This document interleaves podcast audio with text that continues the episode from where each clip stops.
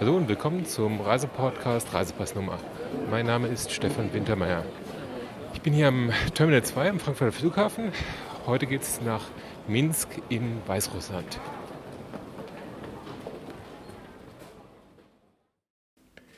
Da stand ich am Flughafen und habe mir gedacht, jetzt nimmst du mal die Einleitung zum Podcast mit Original-Atmosphärenton vom Flughafen auf. Das hört sich bestimmt super toll an. Hört sich nicht so toll an. Ich habe dafür das falsche Mikrofon dabei gehabt. Deswegen die lauten Hintergrundgeräusche. Passiert mir nicht normal. Sorry dafür. Im restlichen Podcast wird es noch ein paar Stellen geben, wo der Ton nicht so super toll ist. Da sind dann LKWs vorbei, vorbeigefahren oder laute Straßen oder oder oder. Die Stücke waren aber trotzdem so interessant, dass ich es reingenommen habe. Поважаний пасажир, кабіна екіпаж вітає вас на борт самоліту авіакомпанії «Білаві», який виконує рейс у Мінськ Національний аеропорт. На ім'я Юлія, старший бортпроводник на гэтым рейсе, я і моя колеги Анна, Карина, Елизавета і Дмитрий зробимо все магчимое для вашей безпеки и комфорту. Nichts verstanden? Das ging mir im Flugzeug genauso. Aber nicht nur im Flugzeug, das ging mir auch in Weißrussland so. Mit Deutsch und Englisch kommt man da nicht richtig weiter. Das war die Ansage im Flugzeug der Belavia. Belavia, das ist die staatliche Fluggesellschaft von Weißrussland. Die fliegen von Frankfurt nach Minsk nonstop, mehrmals die Woche. Die Lufthansa fliegt auch, aber die waren zu dem Zeitpunkt doppelt so teuer, deswegen bin ich mit der Belavia geflogen und war sehr zufrieden. War ein angenehmer Flug, hat alles gepasst. Bei der Einreise über den Minsker Internationalen Flughafen braucht man bei kurzen Trips, also bei Trips, die weniger als fünf Tage dauern, kein Visum. Das bekommt man als deutscher Staatsbürger dann bei der Einreise in den Pass eingestempelt. Wichtig ist aber, dass man eine Krankenversicherung hat für Weißrussland. Die kann man vor der Passkontrolle links kaufen. Da ist so eine kleine Schalterreihe, da muss man ein äh, Formular ausfüllen und dann ähm, ungefähr ein Euro pro Tag bezahlen. Das kann man auch in Euro bezahlen. Und dann kriegt man so eine Versicherungspolice, die legt man in den Pass rein und dann bekommt man, ähm, kann man einreisen. Vom Flughafen bin ich mit dem Taxi in die Innenstadt gefahren. Das dauert ungefähr 30 Minuten. Hey Siri, wie wird heute das Wetter? Im Moment ist keine Wolke am Himmel zu sehen in Minsk und es sind 13 Grad. Laut Wetterbericht soll es windig sein am Nachmittag und am Abend teilweise bewölkt sein. Der restliche Tag bleibt dann durchwachsen. Der Tageshöchstwert liegt bei 21, Tiefstwerte bei 9 Grad. Das war jetzt eben gerade die Wettervorhersage für den Tag, an dem ich die Stadtführung gemacht habe. Es war richtig, richtig windig. Das hört man auch im Podcast. Aber die Sonne hat geschienen und es war angenehm warm. Ich fahre jetzt erstmal mit dem Aufzug runter. Meine Reiseführerin sollte dann in der Hotellobby auf mich warten.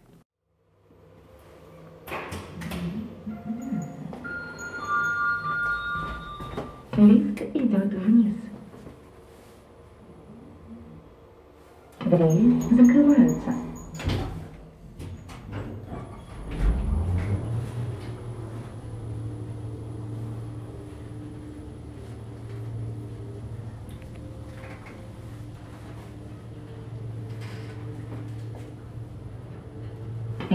Первый этаж.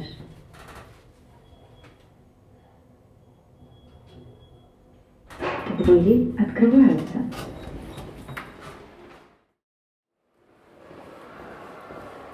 Das ist erst erstmal. Ja, zum ersten Mal Minsk. Äh, und inneren sowjetische oder slawische Länder? Ähm, ich war ein paar Mal in Polen ähm, und südlich davon. Aber jetzt, das hier ist das, das östlichste, was ich jemals gesehen habe. Neugierig oder voller Vorurteile? Beides. Aha, gut. Da hat meine Reiseleiterin Anastasia direkt ins Wespennest gestochen. Ich hatte natürlich keine Idee von Weißrussland. Ich ähm, war noch nie da, ich kannte nur die ganzen Vorurteile aus der deutschen Presse und ähm, ja, war gespannt. Ja, wenn du neugierig und gerne zu Fuß gehst, Ja. dann machen wir eine längere Strecke, würde ich sagen. Gerne. Und Minsk ist, wie soll ich sagen, äh, wenn das ein denn erstes Mal hier auf dem, in dem Raum ist, ist Minsk ein guter Start, weil man sagt zu den Weißrussen oder Belarussen ein Kreuzungsvolk. Ein Volk, welches an der Kreuzung lebt. Kreuzung der Kultur, der Religion, weil von uns beginnt weiterhin schon orthodoxe Kultur. Ja. Äh, Und es ist eine Grenze zwischen Europa und ein bisschen schon Asien. Und immer sind durch Weißrussland irgendwelche Völker gegangen. Irgendwelche Eroberer Richtung Westen, Richtung Osten. Und das Volk sollte sich jedes Mal anpassen Ja. und sich irgendwie zurechtfinden. Und das hat die Weißrussen sehr tolerant gemacht. Vielleicht sogar überdrüssig tolerant, weil es gibt eine typische weißrussische Anekdote, dass einem Weißrussen es passt, wenn er sich auf einen Stuhl setzt, aus dem ein Nagel steckt, glaubt ein Weißrusse, wahrscheinlich muss es so sein. So geduldig und kann sich an alles anpassen. Äh, Minsk ist die Hauptstadt von Weißrussland und ist auch im Zentrum. Ja. Es gibt mit Minsk zusammen sechs Regionen. Weißrussland ist ziemlich rund. Sechs Gebiete.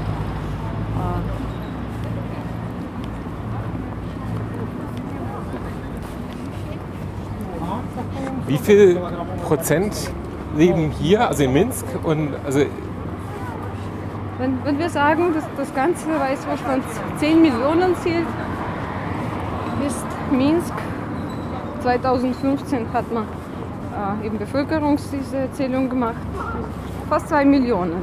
okay.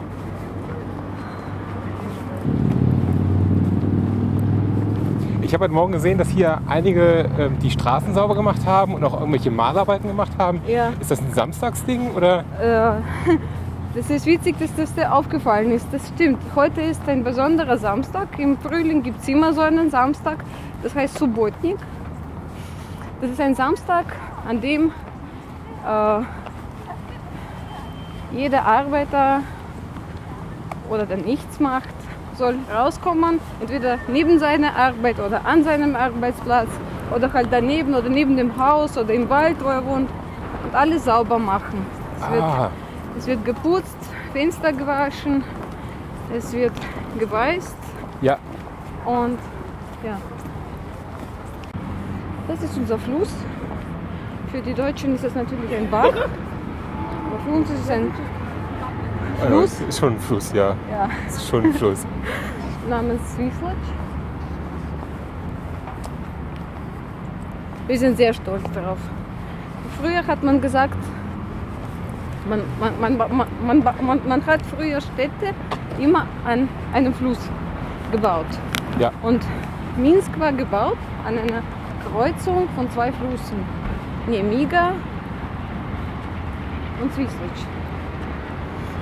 Äh, nur der Fluss Nemiga, der eigentliche, ist jetzt eingesperrt in einen unterirdischen Kanal, weil das immer hoch gegangen ist. Ah, okay. Also, und jetzt sind wir nur mit Swislac. Und dort vorne, das ist gut, dass wir das von hier sehen, das ist der Paradeeingang in, nach Minsk. Wir sehen es aber von hinten, diese zwei Türme. Ja, Äh, dort ist der Eisenbahnbahnhof, wo jeder mit der Eisenbahn an, ankommt. ja, Das erste, was er sieht, ist dieses Tor, das Minsker Tor. okay. Diese zwei schönen Türme. Ja, ja. Ein Stalin-Gebäude, also nach dem Krieg gebaut.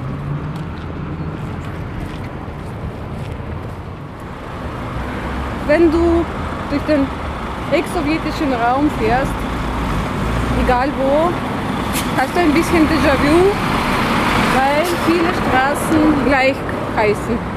Leninstraße, Karl-Marx-Straße, Proletarskaya Straße, Revolutionsstraße. So, und das war jetzt vor vor zehn Jahren war es eigentlich noch Trend, dass man die Straßen umgenannt hat auf äh, heimische Helden. Ja. Äh, der erste Buchdrucker zum Beispiel oder kulturelle Helden. Und dann auf einmal vor, vor dem Eishockey Championship, das hatten wir jetzt vor ein paar Jahren, äh, wo wir viele ausländische Touristen erwartet haben, hat man das wieder umgenannt auf die sehr universelle Weise. Unabhängigkeitsprospekt, Siegesprospekt. Das sind unsere zwei Adern. Prospekt heißt Straße oder was? Weil Prospekt heißt sehr breite Straße. Okay. Das wirst du gleich sehen. Äh, ich sag auch, ich habe jetzt schon mal einen Fehler gemacht. Äh, ich sage immer jetzt Weißrussland. Das ist nicht richtig. Die Weißrussen heißen seit Weißrussland ist ein Begriff aus der Sowjetunion. Und die Deutschen sind auch zu diesem Namen so gewohnt. Ja. Äh, aber seit 91 Sowjetunion ist zerfallen. Weißrussland ist ein unabhängiges Land geworden und der offizielle Name ist jetzt Belarus. Und die Bewohner heißen Belarussen. Ah, okay. Das ist unser Nationalmuseum.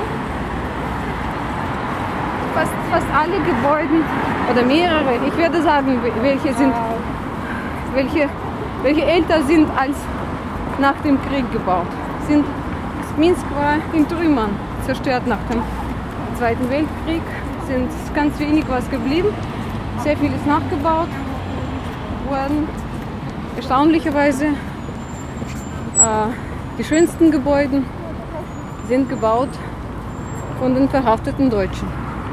Aha. Die haben irgendwie mehr Gabe zur Architektur und Also so, Kriegsgefangene. ja, Kriegsgefangene. Okay. Von den bekannten weißrussischen Malern, die du kennen wirst, ist der Marc Chagall, Ja. über den wir mit den Franzosen streiten. Wir haben jetzt gehört, Aha. die Franzosen sagen, er ist bei euch ausgewandert und die Weißrussen und die Belarussen sagen, dafür hat er unter dem Eiffelturm immer weißrussische Dörfer gemalt. Wenn ich als Tourist hier in die Stadt komme, Ja. wie bewege ich mich am besten vor? Ist das, also jede Stadt ist ja anders. Ist das was, gehe ich hier viel zu Fuß, gehe ich viel mit der U-Bahn, fahre ich viel mit dem Taxi? Was sind jetzt für mich Fortbewegungsmittel, die praktisch sind? Als Tourist äh, ist eigentlich ziemlich nebeneinander konzentriert. Und das Zentrum, im Zentrum bewegst du dich leicht äh, zu Fuß. Okay? Äh, am, am, zweiten, am, Im zweiten Platz natürlich ist, nimmst du lieber die U-Bahn. Äh, das ist extrem schnell. Wir haben nur zwei Linien. Äh, die U-Bahn 1977 hat man mit der begonnen und 83 oder 84 äh, hat man die erste Linie eröffnet. Äh, die U-Bahn in Minsk ist nicht tief, weil die Grundwässer sehr hoch stehen.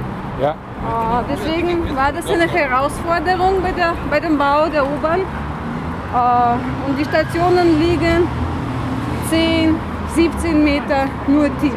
Ah, okay. Wenn du im Vergleich zu unserer U-Bahn in Kiew in der U-Bahn fährst, in Kiew ist das so ein auch sehr ziemlich bergig, bergische Stadt, äh, wirst du müde. Oder in St. Petersburg wirst du müde, bis du unten bist. So. Das ist also der Anfang vom Unabhängigkeitsprospekt. Und rechts von uns ist das Postamt Ja. äh, mit einer bekannten Uhr. Sieht man jetzt nicht von hier, aber ich zeige es dir nachher. Die Uhr, die Never, Never Stopping Clock. Ja. Äh, man hat es nur einmal repariert und das hat man im Uhrenwerk ausgefertigt in der Sowjetunion. In der Sowjetunion war alles so aufgeteilt. Die Sowjetunion war groß und äh, sehr viele äh, Produktionen waren separatiert. Das heißt, es gab nur einen Platz in der Sowjetunion, wo man Uhren gemacht hat. Ah, nur einen Platz, wo man Traktoren gemacht Ja, nur einen, wo man Räder und so weiter. Und man hat es immer getauscht. Und also diese, diese Uhr ist von weit weg, ich glaube von Cheboksary. Das ist weit im, äh, in- Russland jetzt ja. hierher ge gekommen. So. Magst du beim Postamt rein? Ja, Wie gerne. neugierig bist du? Ich meine, sollen wir überall womöglich rein, Kirchen rein? Fra frag mich immer. Frag mich einfach immer. Gehen wir mal drinnen schauen, wie die sowjetische Architektur ausschaut. Gerne. Wenn du sagst sowjetische Architektur, ähm, hat das auch einen zeitlichen Aspekt? Also meinst du damit irgendwie eine bestimmte Epoche oder? Ah, Ja, das ist alles äh, 1917 äh, bis 1991, das ist sowjetische Epoche. Also das sind 70 Jahre, das sind zwei Generationen. Das ist für solche Leute wie ich zum Beispiel, sind das Großeltern und Eltern. Ja. Das ist schon sehr prägend, weißt du? Hier hat sich nichts geändert. Eine große Halle mit einem Echo. Dieser Luster, dieser Plafond wiegt 500 Kilogramm. Das sieht natürlich gigantisch aus. Und man sagt, wenn man im Zentrum steht, hört man Echo von allen Tanten, von, von diesen Kassierern. Das sieht schon gigantisch aus. Es ist immer schön kühl Ja. an heißen Tagen. Ich bin früher hierher gekommen, vor Internetzeit. Aber das ist jetzt ein Postamt. Postkarten, bitte. Das ist ein Postamt jetzt. Ja, ein zentrales Postamt. Es hat noch Nachbarngebäude, aber das ist jetzt das Zentrale, das was für, für Leute, für normale Leute zugänglich ist. Briefmarken, Postkarten, Telegramme. Das ist äh, vor, vor, vor der Handyzeit auch. Telefonzellen, Ja. die ganze Welt. Das ist eine freundliche Post, weißrussische Post. Im Vergleich zur russischen Post liefert sie ziemlich pünktlich und verliert nichts. Das heißt, russische Post war Ist vor Katastrophe. 91, vor 91 gewesen oder Nein, noch russische heute? Post von heute ist Ah. Katastrophe. Äh, das ist jetzt äh, eine unserer Stolz-Sehenswürdigkeiten, heißt äh, Rote Kirche. Ja. Eigentlich ist ist- sie ist katholisch, sie ist, sie ist, das ist keine orthodoxe, aber sie steht so zentral. Orthodoxe war früher auch auf dem Platz, aber ist abgerissen nach dem Krieg. Die heißt Kirche von Semyon und Olena. Äh, sie ist 1910, glaube ich, gebaut. Und die Geschichte ist ein bisschen traurig. Wenn wir da ein Stück rechts gehen, siehst du, sie hat zwei Türme und sie symbolisieren zwei Kinder von einem reichen Mann. Äh, der Sohn ist mit zwölf Jahren gestorben und die Tochter mit 19. Damals hat man noch nicht alles, nicht für alles hat man Medizin gehabt, obwohl er reich war, hat er die Kinder nicht retten können. Und er hat diese Kirche gebaut. Ja. Äh, die, er war Pole, generell sehr viele äh, Leute, die in der Verwaltung von Weißrussland damals gestanden sind. Sie waren Polen oder Litauen, weil Weißrussland war seit dem 13. Jahrhundert ein Teil von einer polnisch-litauischen äh, Enklave. Und die Ziegeln und die Dachsteine hat man damals aus Polen alle gebracht. Wir können auch reingehen, wenn du magst. Nö. Zur sowjetischen Zeit war da äh, ein Kinohaus und nachher hat man es restauriert und jetzt ist es wieder, wieder Kloster. Oh, doch, jetzt möchte ich doch reingehen. Hm? Kurz. Leider kann man jetzt wegen diesem Gerüstbau nicht sehen.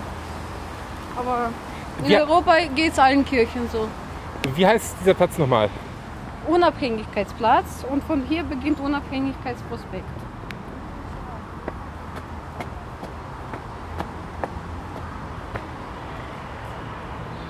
Hey, hier ist ein Modell. Wir sind jetzt wahrscheinlich hier, wir sind hier vorne, oder? Ja, Ja, genau. so, das ist wir, sind, wir sind jetzt da. Da sind wir. Ah, Ja. Ah, das sind diese Kindertürme. ja. So, das ist er, der Vater. Und das ist vom, vom, vom äh, Priester das Haus Ah. hinten. Und hier ist ein Geschenk von Japan, äh, Nagasaki-Glocke. Ah,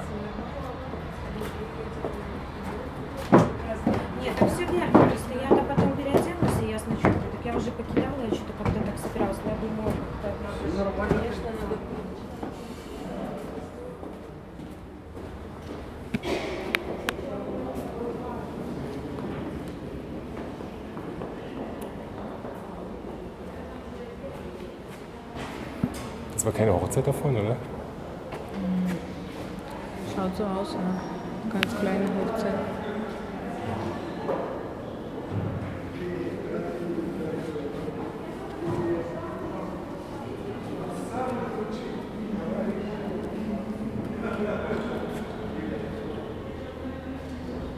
Sieht schön aus.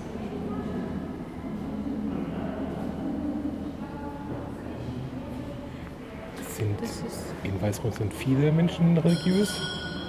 Ja. Äh, eben wegen dieser, ich habe dir gesagt, das ist ein Kreuzungsvolk. Dadurch, dass hier alle hin und her gegangen sind, viele Völker, Weißrussland hat alle akkumuliert.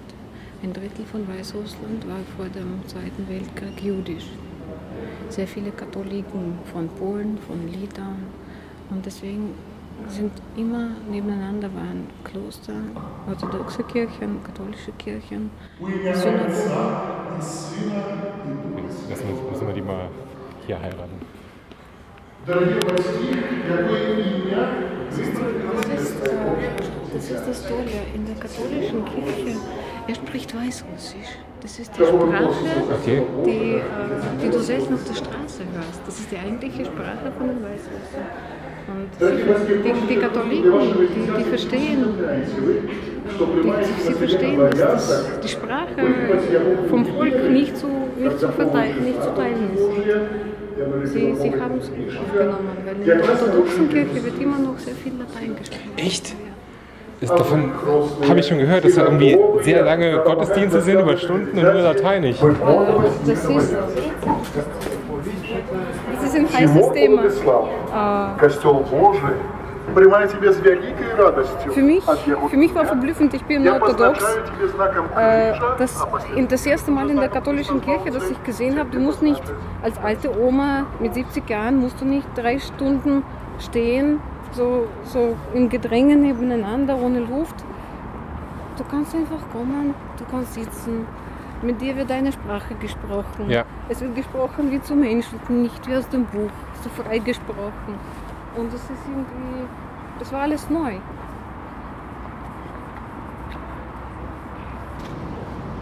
So, das links von uns jetzt ist das KGB-Gebäude. Ja. Alles, was gelb gestreift ist, ist alles KGB-Gebäude. Und man erzählt über diesen Turm eine interessante Geschichte, dass der KGB-Leiter äh, gerne Fußball geschaut hat. War aber immer im Dienst. Deswegen hat man ihm diesen Turm gebaut, weil wenn man runterschaut die Straße, siehst du auch die Dynamo-Stadion. Ah, Und an, es ist eine Legende. So, und man darf das nach wie vor nicht fotografieren wie auch früher. Aber seitdem jetzt, seit zehn Jahren, die KGB-Leute hier Tulpen und verschiedene Zwiebeln, Lu- Frühlingsblumen pflanzen, schaut das so harmlos aus ja, irgendwie. friedlich, ja. Friedlich und ich bin auch ein bisschen wärmer geworden zu diesem Gebäude. Zum Thema KGB möchte ich noch was sagen. Wie ich nach Weißrussland eingereist bin, habe ich gedacht, das ist so ein klassischer Polizeistaat. Da steht an jeder Ecke ein Polizist oder ein Soldat oder sonst was.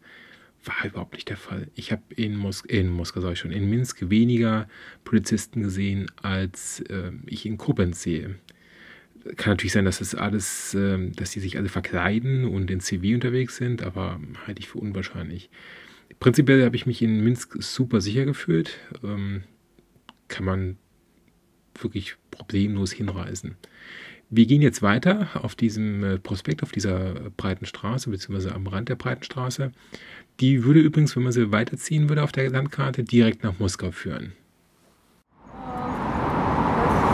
Sind alle sehr, äh, rechts und links von uns sind jetzt sehr bekannte sowjetische Geschäfte. Die sind uralt, die hat's noch, hat meine Oma noch besucht, Mutter besucht. Das klingt vielleicht für einen Deutschen komisch, ja, dass das etwa 70 Jahre stabil hält und man spricht darüber. Look, schau, das ist ein Geschäft von meiner Oma. Aber wenn alles zerstört war, ist es schon was Besonderes.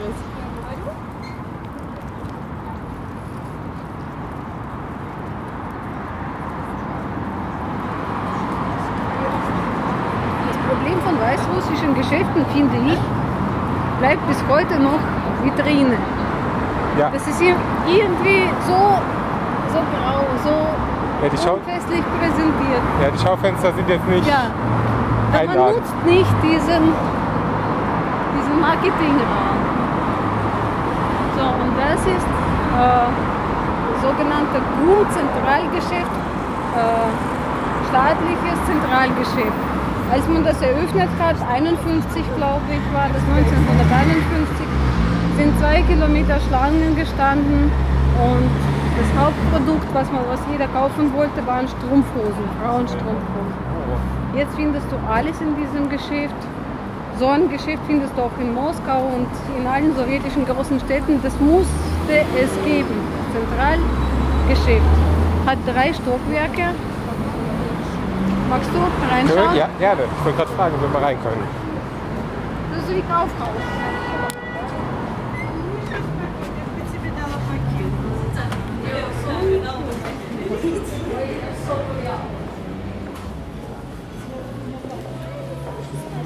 Das unterschiedliche Geschäfte oder ist das alles ein Das ist Geschäft? alles ein Geschäft, aber halt verschiedene Blöcke. Alkohol, Eimer, Seife, Parfüm, Kleidung. Wir können ein paar Stockwerke raufgehen. Ja, lass uns mal kurz Einfach, ein- dass ein- du die ja. Architektur schaust Ja, und wie das, wie das funktioniert. Dass du die Leute siehst, ob die freundlich sind oder nicht besonders.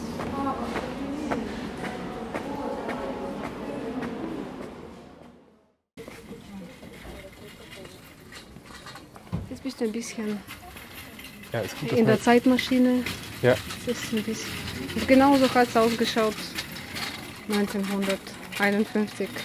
Ohne, ohne jetzt diese Le Lichter, Lichterbuchstaben, aber sonst. Ja, Vergleich.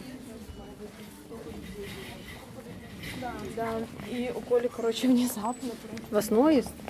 Das. Äh, dass die Sachen auch so frei stehen, dass du schauen kannst.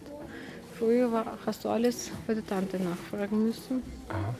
Und sie zeigt so ein bisschen, schmeißt so ein bisschen unfreundlich. Musst du schauen, dann zurückgeben. Das waren andere Zeiten. Aber an die kann ich mich noch erinnern. Die meisten Marken sind belarussisch. Also hier produziert Schuhe, Kleidung, Baumwolle, Teppiche. ist das ein staatliches Geschäft oder ist das Ja, ein privates das Geschäft? sind staatliches Geschäft. Der Besuch in diesem Kaufhaus hat mir sehr gut gefallen. Es war so ein altes Gebäude, sehr hohe Decken, ganz spannende Atmosphäre. Ich finde es sowieso immer spannend, in anderen Ländern in Supermärkte oder in Kaufhäuser zu gehen, weil es ähm, einfach ein Blick in die entsprechende Gesellschaft ist. Nach dem Kaufhaus sind wir weitergegangen. Ähm, da kommt dann irgendwann rechts so ein kleiner Park und ähm, durch den sind wir dann gegangen. Das ist die Administration vom Präsidenten. Und dazu eine Geschichte. Links äh, entlang der Straße siehst du Kastanienbäume. Ja. Und es ist ein immer sehr erwarteter äh, Zeitpunkt äh, nach dem langen Winter, dass diese Kastanienkerzen kommen und blühen, Ja. diese, diese weißen Kerzen.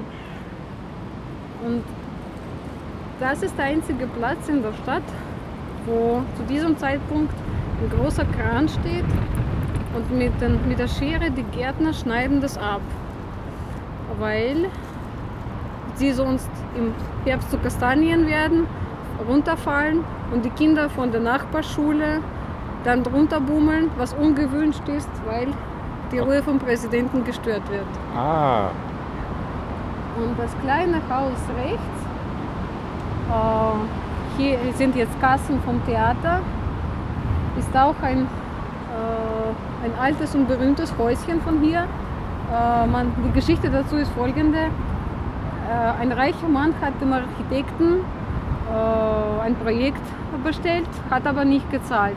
Und als Rache hat der Architekt das gleiche Haus wie das von diesem reichen Mann, aber ganz mini gebaut und das ist zur öffentlichen Toilette geworden.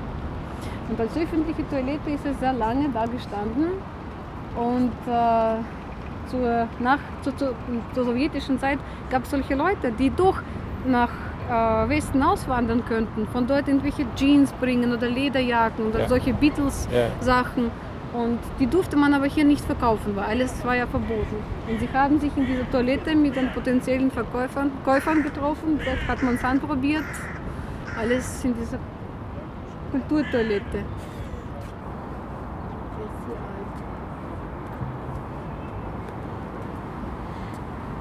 Haben, äh, wie soll ich das formulieren?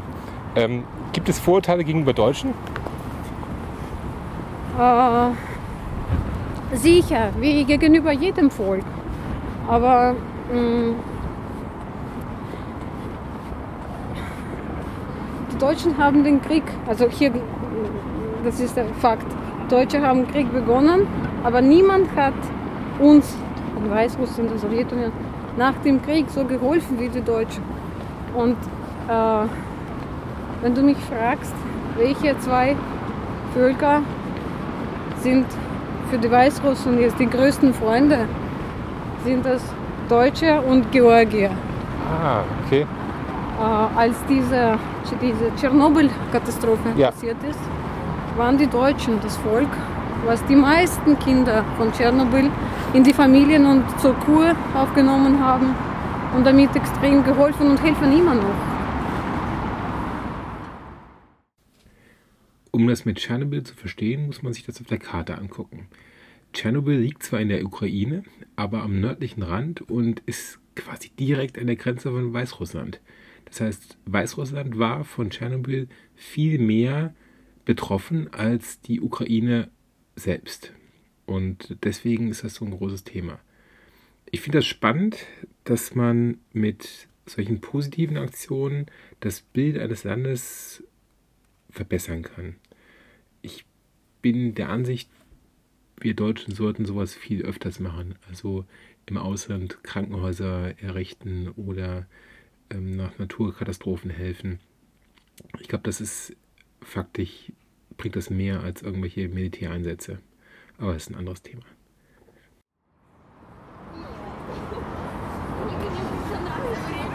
Das ist das Wahrzeichen von Minsk, die Weiße Kirche des Heiligen Geistes. Eben diese, wo man drei Stunden stehen muss. Ah, Frauen dürfen nur mit bedecktem Kopf rein. Ich mach mal, ich drehe das Handy ab, weil wir versuchen reinzugehen.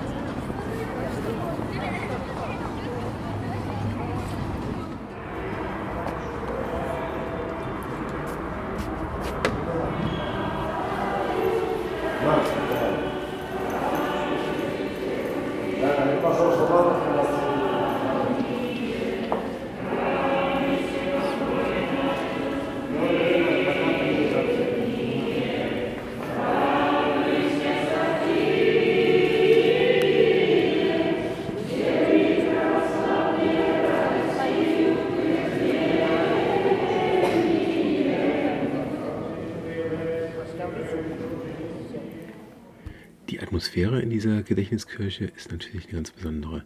Die Kirche an sich ist relativ klein und wie wir da reingekommen sind, standen da vielleicht 40, 50 ältere Frauen um ähm, ein paar Priester und die haben dann gesungen und das war eine Atmosphäre, die ich so von einer typisch deutschen Kirche überhaupt gar nicht gekannt habe.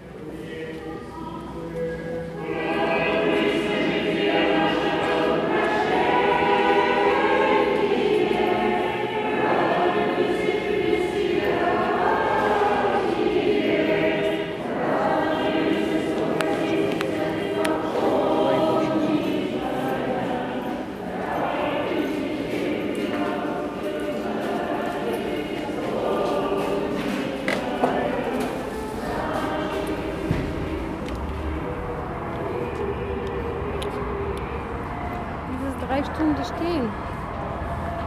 Denke ich, ist auch ein Teil der Kultur. Diese Gewohnheit an das Leiden.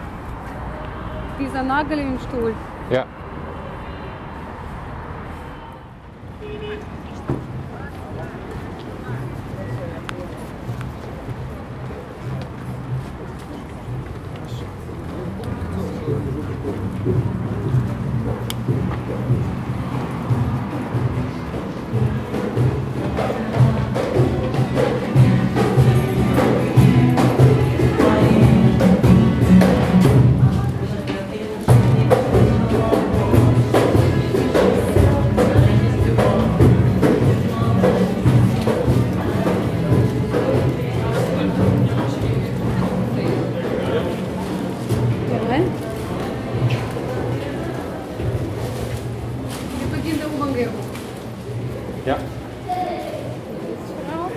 So, warte mal. Wir haben jetzt, Jetone. jetzt erklär mir mal, wenn ich jetzt alleine wäre, Ja. was müsste ich machen? Gehst du da rein, kaufst dir den Jeton. Das kostet 65 Kopeken, also Münzen. Brauchst du Münzen. Spricht die Englisch oder Deutsch oder? Genug für, für einen Jeton. Okay. Wird sie genug. Und ist das ein Preis für alles oder sind das verschiedene Preise je nach Ein Distanz? Preis, äh, ein, ein Jeton für eine Fahrt. Das heißt, Ah. du kannst Linien äh, wechseln, aber du Okay, danke. Rein und da gehen.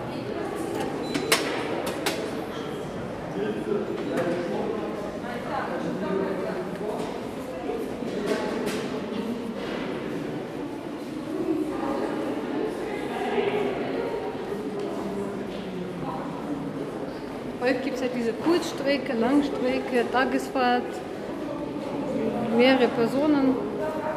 Hier gibt es das alles nicht. Das ist Eine praktisch. Das ist viel praktischer.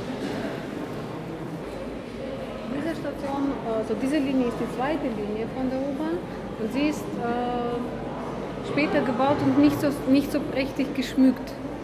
Aber die andere, vielleicht werden wir mit dir sogar ein paar Stationen unterwegs einfach aussteigen und rundherum schauen.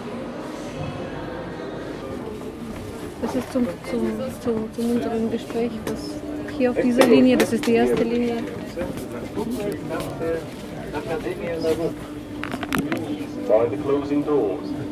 Die hat man fünf Jahre äh, geplant, diese, diese, diese Linie. Deswegen ein bisschen mehr Pracht, äh, auch bei, beim Schmuck der Stationen. Das ist eine weißrussische Station gewesen. Weißrussische Motive.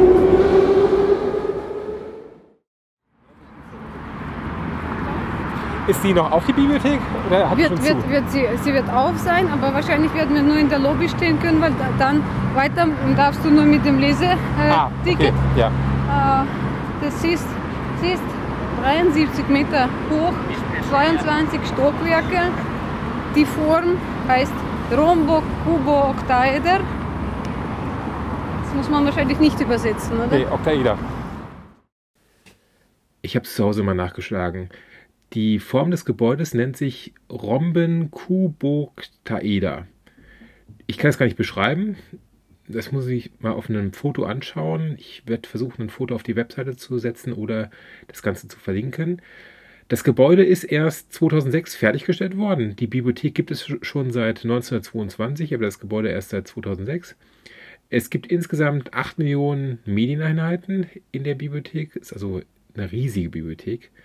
Hätte ich mehr Zeit gehabt, hätte ich mir super gerne einen Leseausweis geholt und bin, mal reingegangen. So ähm, war ich nur vorne in der Lobby und ähm, wir sind dann mit dem Aufzug neben dem Gebäude auf das Dach gefahren und haben von da aus äh, uns ganz Minsk anschauen können.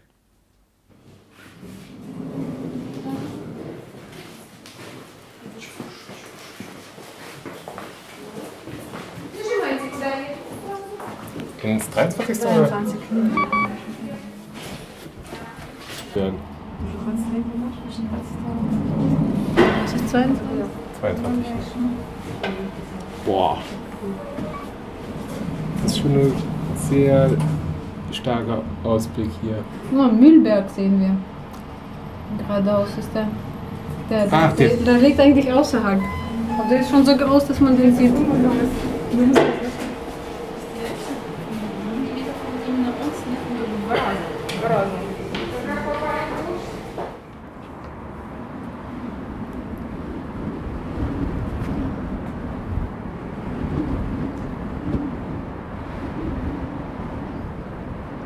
Da hinten ist dann schon alles Wald. Oder Ja, das ist alles Wald und das ist schon Ende von Stadt. Äh, es ist ein, äh, ein Naturschutzgebiet, äh, wird das nicht heißen, aber schon ein, ein geschützter Wald. Prilebski Zagaznik heißt es. Und dort drüben in diesem weiten Wald ist die Residenz vom Präsidenten, seine Hauptresidenz. Das ist äh, nach Moskau ist die Richtung und die Richtung ist Richtung äh, Vitebsk, ist unser äh, Norden City, Nordengebiet von Weißrussland. Und mein Zuhause.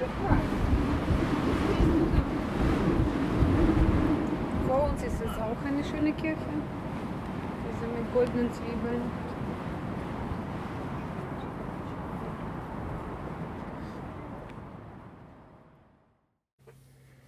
Der Besuch dieser Aussichtsplattform war wirklich nochmal so ein Highlight.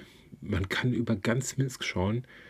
Es ist äh, gigantisch. Drumherum riesige Waldgebiete. Ähm, also, wenn Sie mal da sein sollten, gehen Sie auf jeden Fall da mal hin und machen Sie das einen Trip zur Aussichtsplattform. Ansonsten war es das für diesen Podcast. Mir hat der Besuch in Minsk sehr gut gefallen. Ich fand es spannend, mal diesen, diese Diskrepanz zwischen dem Bild, was man hier immer in den deutschen Medien bekommt, ähm, und der Wirklichkeit zu sehen. Minsk ist eine sehr moderne Stadt. Zum Beispiel gibt es da überall WLAN. Ähm, die einzige Einschränkung ist, äh, man muss dann immer so einen WLAN-Code sich per SMS zuschicken lassen. Und ähm, mit meinem T-Online oder T-Mobile-Tarif kostet das immer sowas um die 50 Cent pro SMS, was natürlich recht teuer ist. Das liegt daran, dass Weißrussland in der ungünstigsten Zone liegt und deswegen die Gespräche da und die SMS richtig teuer sind. Als Tipp da, ich äh, habe mir vorher, wie ich es eigentlich immer mache, äh, bei Google Maps die äh, Offline-Karte gezogen von ganz Minsk ähm, konnte die dann auf dem Handy benutzen, ohne Datentraffic zu erzeugen. Für Reiseführer empfehle ich ähm, das Buch Weißrussland aus dem Drescher Verlag. Ähm, das hat, muss ich mal gerade nachgucken, ungefähr 500 Seiten und ähm, schöne Beschreibungen zu Minsk und noch anderen Städten in Weißrussland. Ähm, wirklich empfehlenswert. Kostet 21,95 Euro werde ich noch verlinken. Ansonsten vielen Dank fürs Zuhören. Ich hoffe, es hat Ihnen gefallen. Ich würde mich über Feedback freuen. Meine E-Mail-Adresse ist stefan.wintermeier.de. Mein Twitter-Account ist wintermeier. Bis zum nächsten Mal. Tschüss.